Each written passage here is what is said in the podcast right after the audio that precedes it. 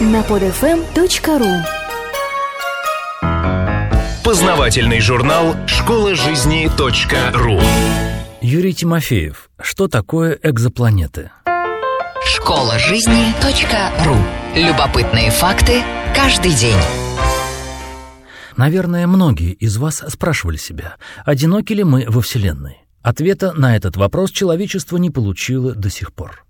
Исследования планет Солнечной системы привели к неутешительным результатам.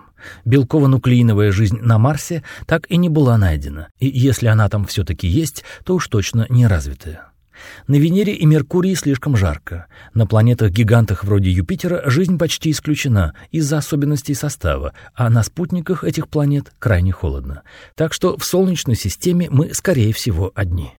Однако астрономы уже давно установили, что Солнце, наша с вами звезда, не является уникальной. Таких во Вселенной сколько пожелаешь.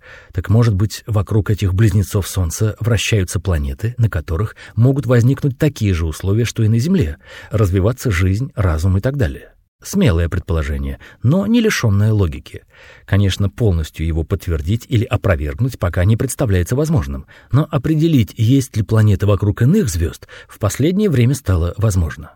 Такие планеты, которые вращаются по орбитам вокруг других звезд, и называются экзопланетами. Открытие экзопланет. Долгое время существование таких планет не удавалось подтвердить экспериментальными методами. На этом пути ученых ждало много разочарований.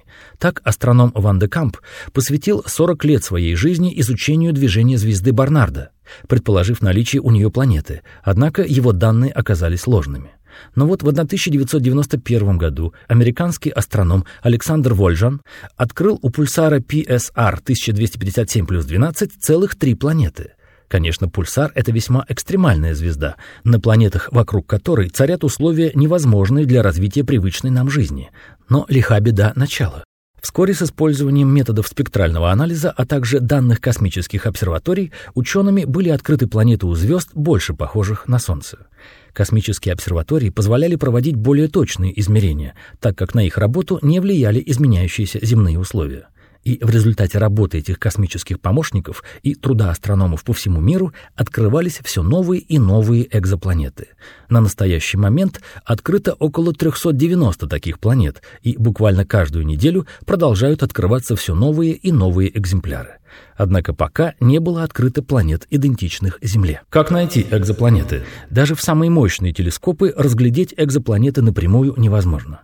Дело в том, что свет от звезды, вокруг которой вращается планета, затмевает тусклое свечение далекого мира. Представьте себе мощный прожектор, который бьет вам в лицо. Навряд ли вы разглядите маленькую свечку, которая находится рядом с ним.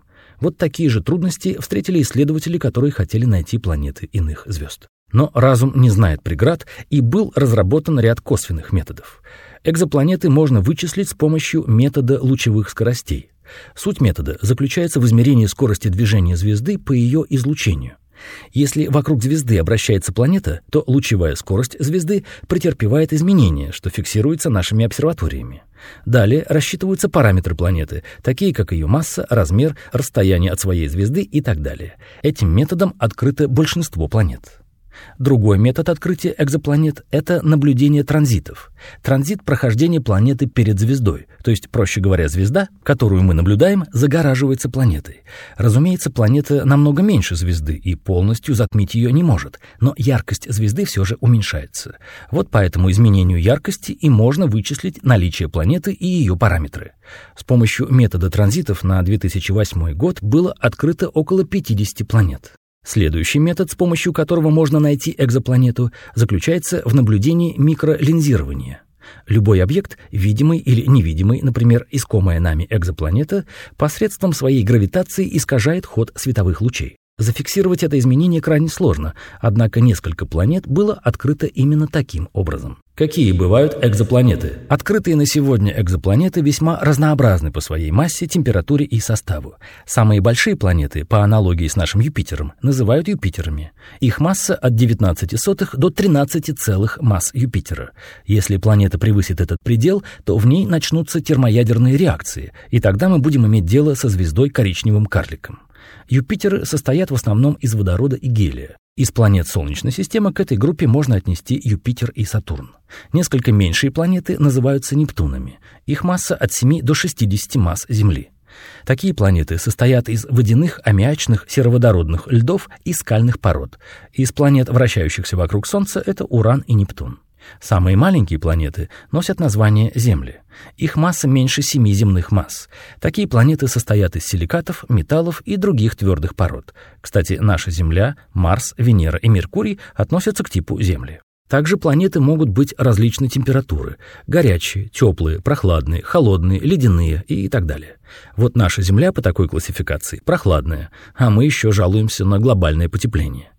Среди особо интересных типов экзопланет нужно выделить так называемые горячие Юпитеры или горячие гиганты. Представьте себе огромную планету, покрытую многокилометровым слоем водородно-гелиевых облаков, раскаленную вплоть до нескольких тысяч градусов по Цельсию. Такая планета столь горяча, потому что вращается крайне близко от своей звезды. Некоторые из горячих Юпитеров настолько нагреваются, что их плотность становится в два-три раза ниже плотности обычных Юпитеров. Это рыхлые планеты. Если же планета в процессе расширения теряет свою газовую оболочку, то ее называют хтонической планетой. Примером такого чуда может послужить планета Осирис, звезды эйч ди двести девять четыреста пятьдесят восемь. Скорее всего, жизни на таких планетах нет, слишком ужасные там условия. А вот экзопланеты из группы Земель могут быть кандидатами на наличие жизни. Среди планет этого типа были обнаружены так называемые сверхземли, масса которых больше земной, но меньше газовых гигантов. По строению такие планеты сходны с нашей, что дает некоторую надежду на то, что там есть жизнь, а возможно и разум. К сожалению, многие из открытых сверхземель относятся к пульсарным планетам. Из-за обильного электромагнитного излучения все живое было бы выжжено за доли секунд.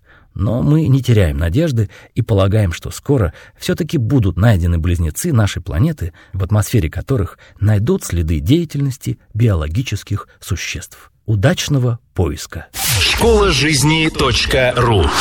Автор статьи «Что такое экзопланеты» Юрий Тимофеев. Текст читал Дмитрий Креминский. Скачать другие выпуски этого подкаста и оставить комментарии вы можете на под эф эм точка ру.